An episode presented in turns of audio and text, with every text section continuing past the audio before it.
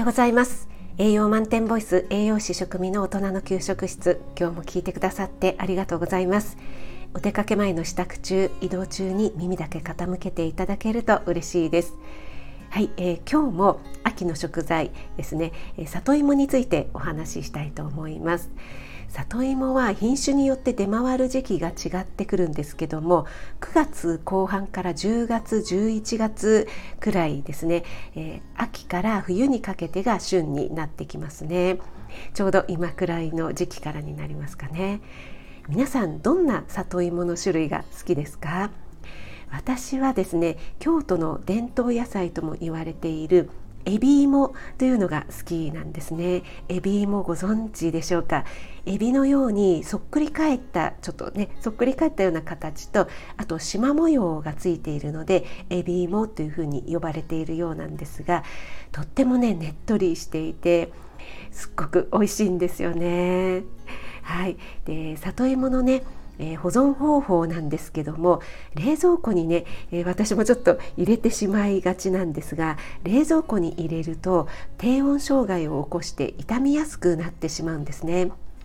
でまた土を落としてしまうと乾燥が進んで劣化を早めてしまうので泥付きのものを買ってきたら土を落とすのと同時にね皮も剥いて下処理をしてしまった方がいいですね。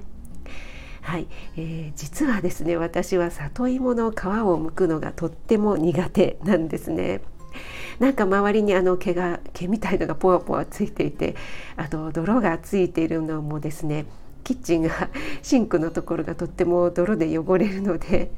ああちょっと面倒だななんて、えー、思ってしまうんですが大学生の息子が一人暮らしをしている時に遊びに行ったら皮付きの里芋がですね置いてあってちょっとびっくりしたことがありましたね。えこれ里芋なんて調理するんだって言ったら